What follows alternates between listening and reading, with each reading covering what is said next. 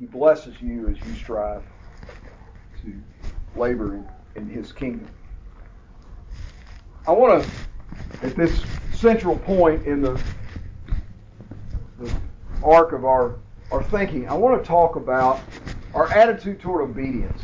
Because I, I think a lot of what we've been talking about and what a lot of what we'll be talking about tomorrow hinges on a right attitude towards obedience. And we've always, you know, man has always kind of had a struggle with that. The least controversial thing that one Christian could say to another should be obey God. That that shouldn't that shouldn't really raise any resistance. Ideally. But in my experience, it's it's not always that way. Scripture clearly puts obedience in a in a central position. In 1 Samuel chapter 15 uh, and verse 22,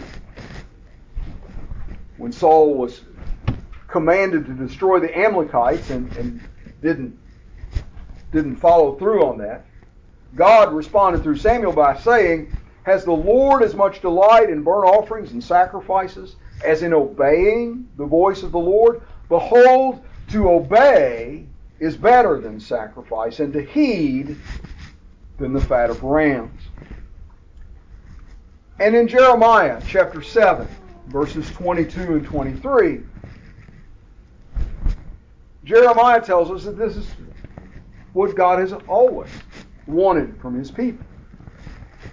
God says through the prophet, I did not speak to your fathers or command them in the day that I brought them out of the land of Egypt concerning burnt offerings and sacrifices.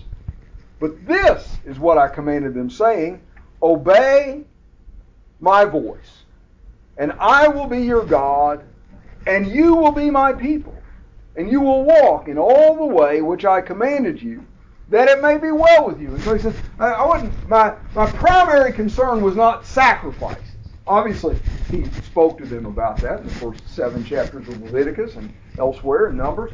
But that that wasn't his primary concern. He says, My primary concern was that you obey me.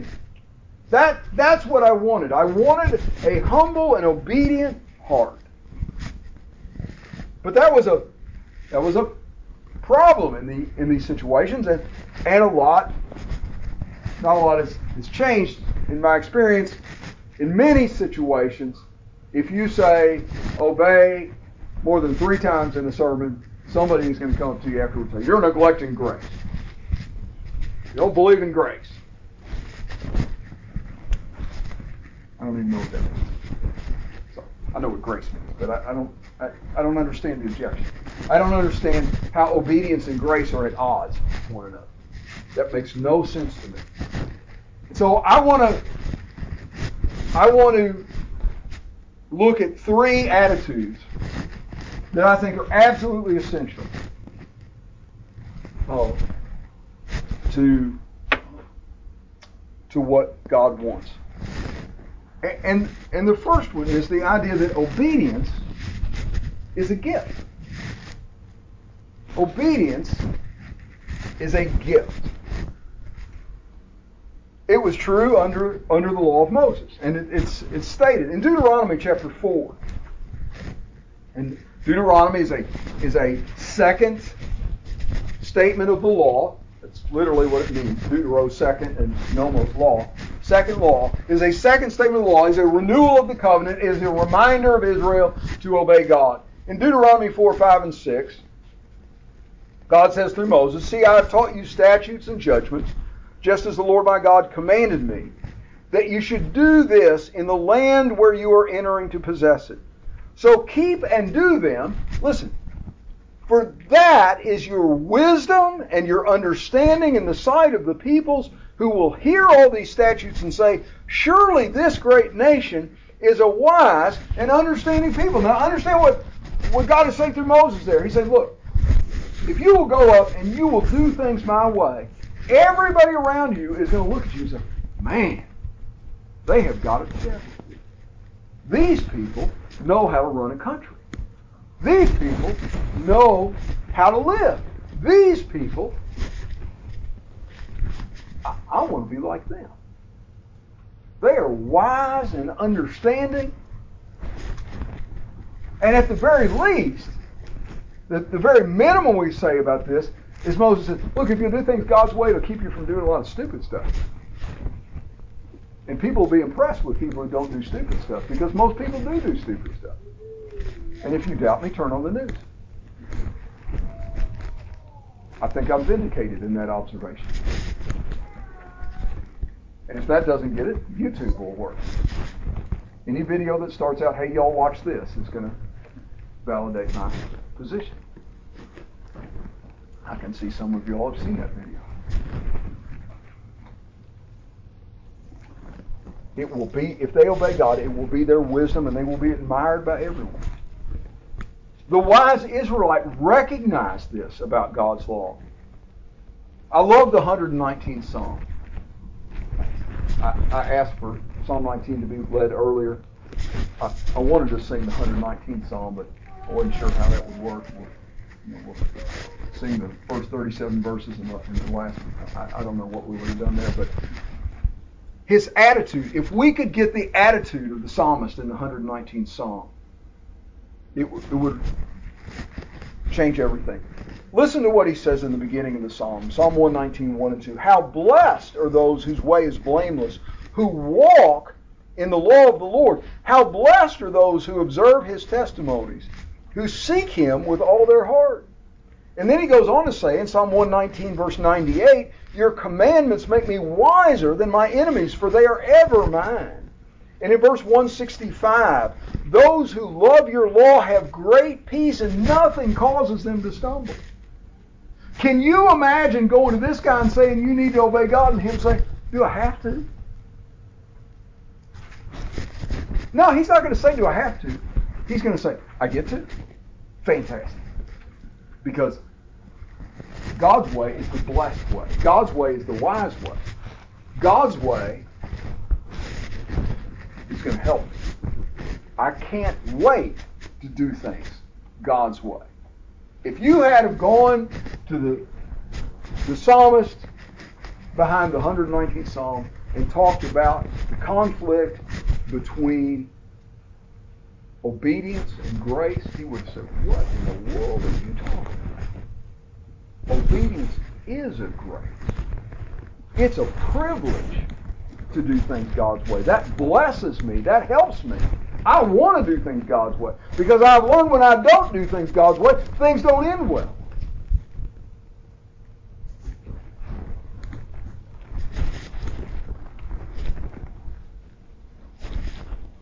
But we sometimes struggle with that connection. We see the, the very same idea that the psalmist conveys in the New Testament. Jesus is the only man ever to live who could have done anything he wanted to do. Literally. Anything he wanted to do. But he says in John 4:34, "My food is to do the will of him who sent me and to accomplish his work. The thing that fills me is to do my Father's will. The thing that nourishes me is to do my Father's will.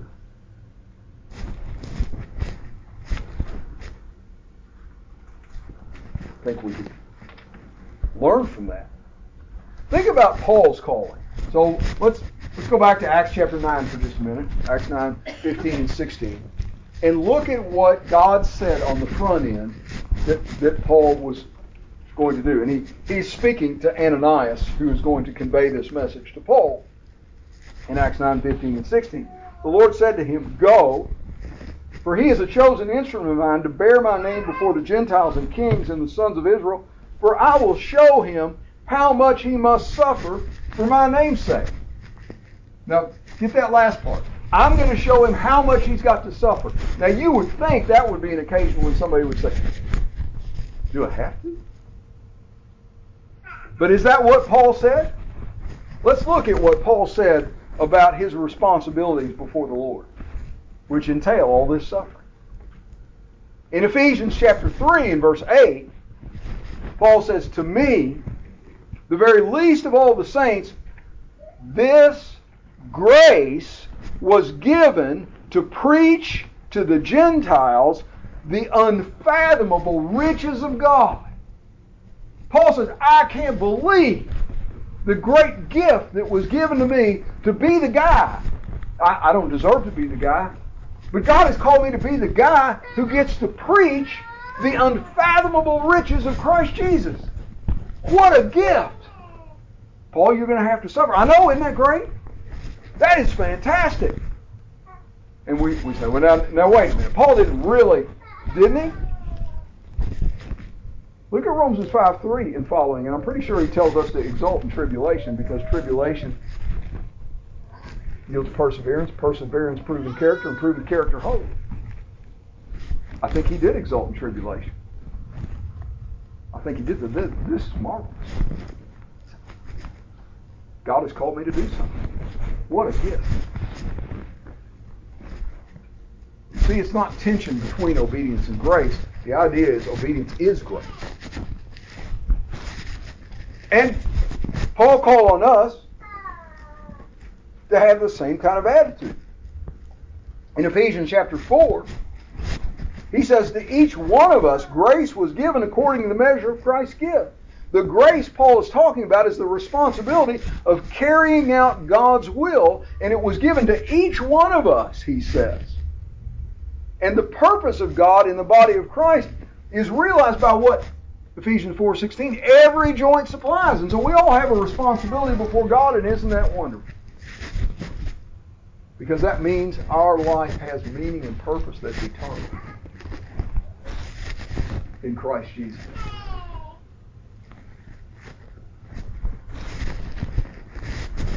And so, what a, what a great privilege we have to obey God.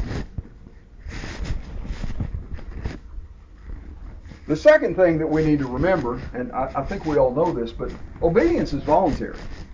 It's not. What I mean by that is we signed up for this, right? So when they when they entered into the covenant, at the foot of Mount Sinai in Exodus 24. They, they, they received the law in 20 through 23 there, the, the book of the covenant. And in Exodus 24 3, it says, Then Moses came and recounted to the people all the words of the Lord and all the ordinances, and all the people answered with one voice and said, all the words which the Lord has spoken, we will do. And so they didn't, nobody's holding a gun to their head. Moses reads the law and they, they said, that's what we're going to do. That is exactly what we're going to do. Now, that wasn't exactly what they were going to do, but that's what they said. That's what they committed to on the front end.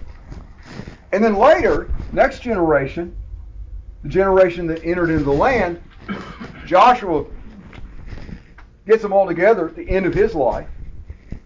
And he says in Joshua 24 15, if it is disagreeable in your sight to serve the Lord, choose for yourselves today whom you will serve, whether the gods which your fathers served, which were beyond the river, or the gods of the Amorites, in whose land you are living. But as for me and my house, we will serve the Lord. And so Joshua said, I'll tell you what I'm going to do. I'm going to serve the Lord. You guys are going to have to decide. What are you going to do?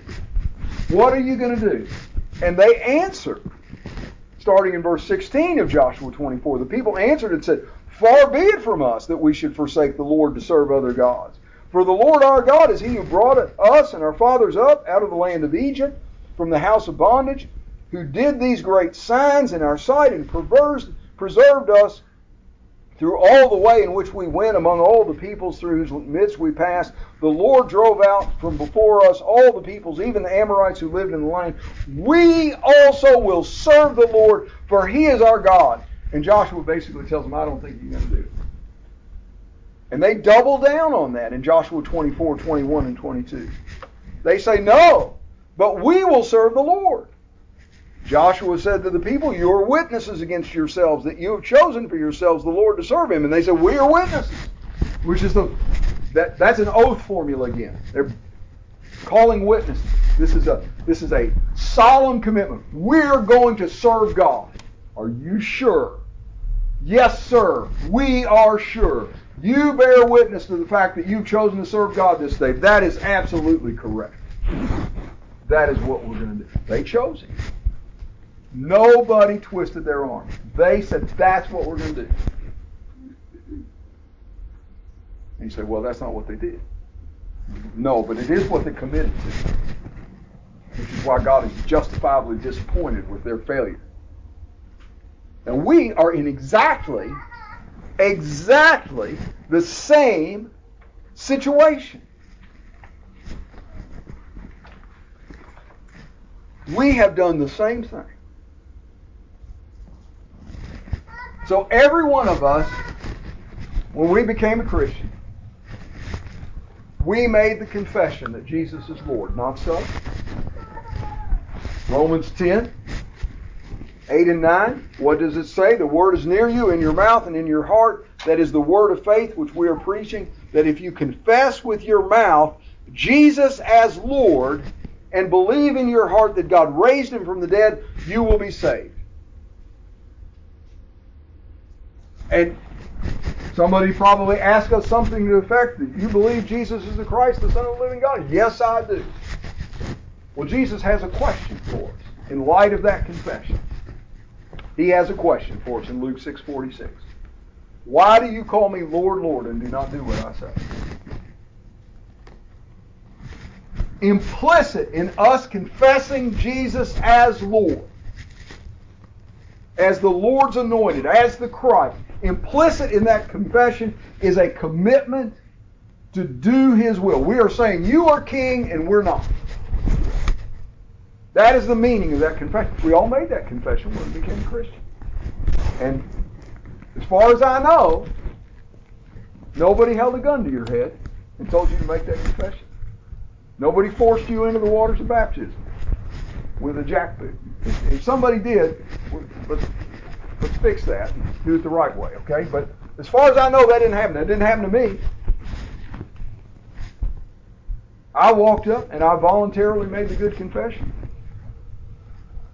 And I voluntarily went down into that water and I allowed them to baptize me into Christ for the remission of my sins. I didn't. I wasn't swinging or fighting or anything. They didn't have to wrestle me. In fact, the guy saw me come down there. I wasn't too sure about me. He had a few questions. I'll save that story for later. It was voluntary. And so what we said when we made that confession is we said, Jesus is Lord and I'm going to obey. And so when somebody comes along and says, you need to obey God, we need to say, well, yeah, of course, that's what I committed to. I voluntarily committed to obeying God. That's what I did when I became a Christian. So of course I'm going to obey God. And that's not a that's not a burdensome thing. That's that is the exercise of my free will. So when a Christian says,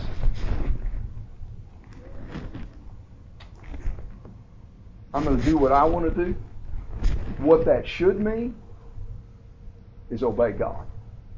Because we said on the front of this, what I want to do is called Jesus Lord. What I want to do is realize God's will and not my own. That's what I want to do. That's my goal in life. That's who I am. And so obey God. Well, of course.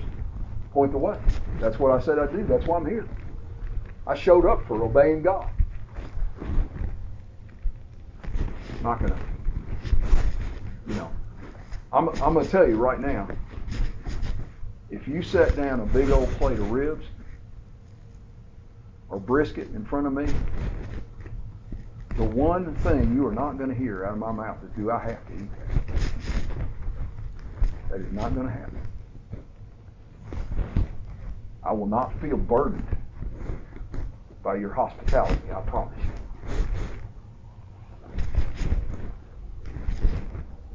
Or as Dee Bowman used to say, you know, if you're in a, out in the hot Texas sun and somebody brings you a big old bowl of ice cream, are you going to say, do I have to? If you do, you've definitely been out in the sun too long. You need to get in the house, cool off, start thinking again. Obedience is voluntary. And finally, and most important, obedience is the pathway to God. And that's the, the really good news about this.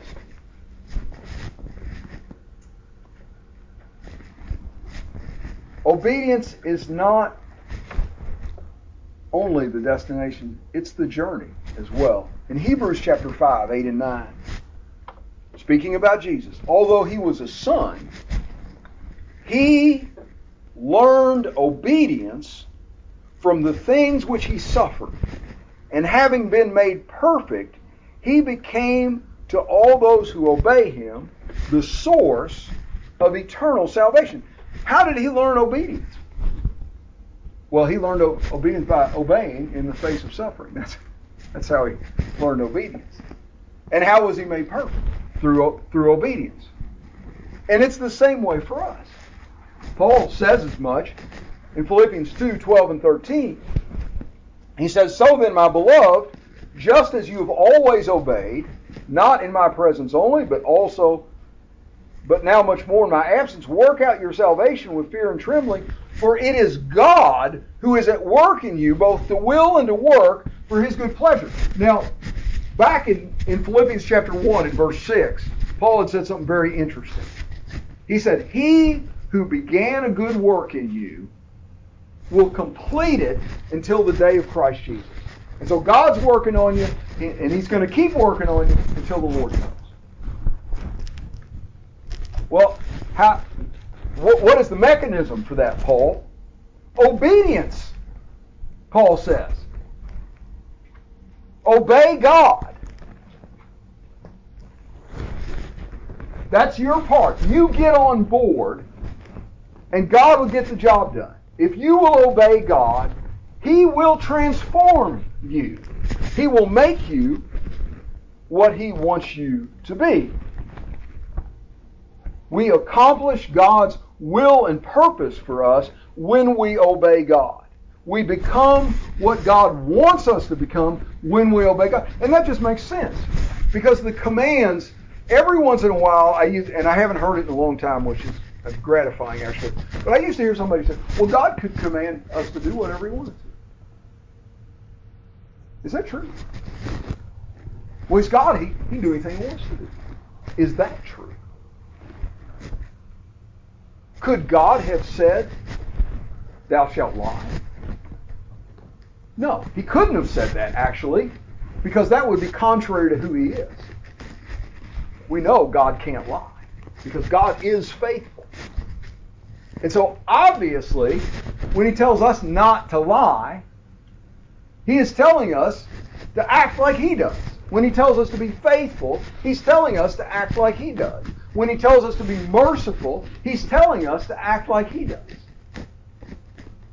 And and that's what that's one of the things I think gets gets a little bit lost in in our modern conception of things because they had some ideas about children that, that we don't have anymore. We'll go up to little kids and we'll ask, what do you want to be when you grow up? And they might they might say anything. Friend of mine was greatly alarmed when he asked his son what he wanted to be when he grew up, and he said a YouTube influencer. I think he was terrified. He signed him up for welding school or something. Uh, no. Actually, no. But they didn't ask that in the first century because a son did what his father did. You didn't, you didn't go up to the carpenter's son and say, What do you want to be when you grow up? He's going to say, A carpenter, dummy. My dad's a carpenter. That's and so the father son relationship was not just the father son relationship, it was occupational as well. The father learned if the, if the father is a cobbler, the son is a cobbler. And not only is the son a cobbler, but he makes shoes exactly like his dad makes shoes because he learned how to make shoes from his father. The techniques are the same, the product is the same, everything's the same because he learned at the feet of his father. Children are like their father. That, that idea was all through the first century. And so you think about the Sermon on the Mount, it's actually reflected there. Blessed are the merciful, for they shall be called what? Sons of God. Why? Because the Father's merciful. Or be perfect as your heavenly Father is perfect. That comes in the context of loving our enemies. He calls us his Son to rise on the wicked and the good. And so you, you do that. Do, do what your Father does. Act like your Father. And so we we we come we become like our Father, and we, be, we come to know our Father in a way we never could have apart from obeying His will. If we learn at His feet and realize His purposes and His accomplishment. So obedience is, is, the, is the natural product of love. And that, that's exactly what Jesus said. If you love me, you'll what? Keep my commandments. Yeah, somebody said. If you love me, you'll keep my commandments. This is not meant as a lever to get us to obey. It's an observation about the reality of love because we we imitate what we love. Everybody does that. Everybody imitates what they love. If they they see something they really, you know, they they really admire, then they, it's gonna it's gonna impact. I have I have trouble with Sports Illustrations because the sports I follow nobody else follows. So, uh, you know, if, if, I told you somebody's wearing a, a, blue and gold T-shirt with a big 46 on it, you won't have any idea what I'm saying. That's Valentino Rossi's number. You know, he's the highest paid athlete in the mid 90s in the world. Still, no, nothing. Grand Prix motorcycle racing. Anyway, if you see a kid going around in a red number 23 jersey, you know, see, it's all dated, right? It's Michael Jordan. He's a Jordan fan. He he admires Jordan, and so he wants to look like him and he wants to dress like him and all that. We're we're made that way. We are designed by God to reflect His image and likeness. We were created with that intent. And when we obey God, we are polishing the mirror so that it more accurately reflects the image of God. We, and we do that because we love God. We admire God. We want to become like God. And, and that's, that's exactly, exactly what happened. On the mountain in Exodus 34, after the golden calf incident, the Lord passes before Moses and he proclaims, The Lord, the Lord God, compassionate and gracious slow to anger, and abounding in loving kindness and truth, who keeps loving kindness for thousands, who forgives iniquity, transgression, and sin, yet he will by no means leave the guilty unpunished. And so what, what eventually happens is they forget who God is. In Hosea 4:1, Hosea indicts the people of God he says, Listen to the word of the Lord, O sons of Israel, for the Lord has a case against the inhabitants of the land, because there is no faithfulness or kindness or knowledge of God in the land. Well, faithfulness and kindness were two of the things that were talked about in Exodus 34, 6, and 7. But they didn't know that anymore because they didn't know God. And so they ceased to be faithful and kind. They cease to be faithful and to show loving kindness to others because they don't know God anymore. And he says as much in Hosea 6 6. Or in, uh, yeah, in, Hosea 6 6, I delight in loyalty rather than sacrifice and the knowledge of God rather than burnt offerings. To know God is to love God, and to love God is to become like God. And so when somebody says obey, what we should think is, ah, I'm going to get to know God better. Now that doesn't that doesn't mean you're going to get a warm fuzzy feeling. That's not that's not actually what that feels like. Because being merciful to people who don't appreciate mercy, being kind to people who don't appreciate kindness, and persevering in that, actually it, it hurts if we're being honest. But through the pain and through the suffering, we come to know more about exactly what God has done and how God feels when we don't appreciate His mercy and His faithfulness and His kindness. And that's a good thing. So if we'll begin to see obedience from a more biblical perspective, all that conflict between obedience and grace will drop away. And a willingness will be transformed into a desire. We'll never again say, Do I have to obey God? We'll say, Can I please obey God? And that'll change everything. That, when, when we get that right individually, the collective will happen. Because you get a you get a group of people like that with that attitude toward God's will, and you put them together, and really wonderful things are going to happen.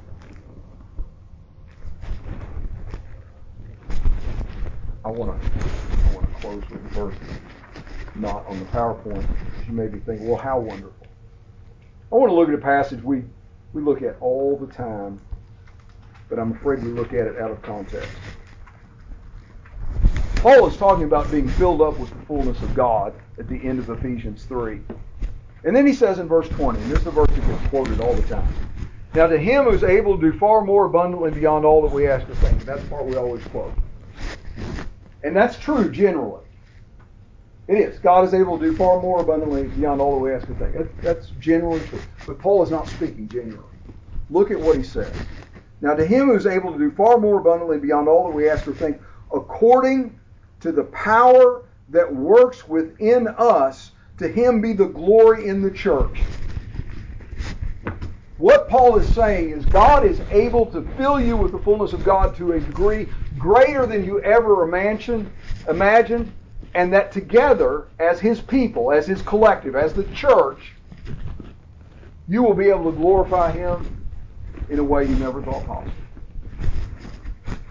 And so whatever you think that God can do with the saints here at North Columbus, or wherever you may be. Whatever you think God, He can do more.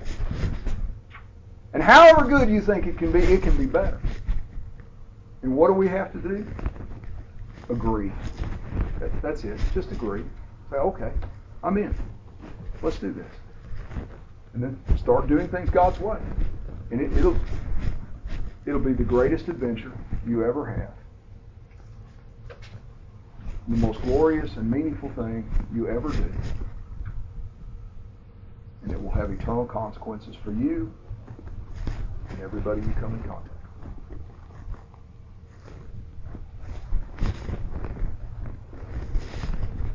And I just undersold that. That's all understated. That's not that doesn't that doesn't touch the hem of the garment of how great it is. It doesn't even doesn't even get uh, well you promised a lot. No, I didn't. Because God's involved. We can't even say. We can't we're not capable of articulating how wonderful it could be if we just buy in. And that's what obedience is. I thank you for your kind attention. You've been so gracious to me. Uh, I, I'm, I don't know where we are in time. I think probably stomachs are growling. If somebody has a question or a comment,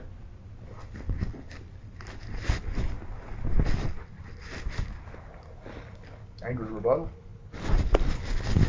Thank you all so much, and God bless you. Um, I think we've got a an invitation song coming up in closing prayer. You know, if you're not obeying God, you're fighting. And that is only going to hurt you. Stop fighting. Stop rebelling. You're, you're only destroying yourself. God has loved you like no one ever has. So we would encourage you this morning, if you've not obeyed the gospel, we would encourage you to obey the gospel. Become a child of God. Confess Jesus as Lord. Repent of your sins and be baptized. If you're a Christian and you've been doing things your way anyway, stop fighting. You're only hurting yourself. we can help you to turn things around, I know the saints here will rally around you and do everything they can to encourage you to serve God and to enjoy the blessings that that entails. If you need to come, come now as we stand and as we sing.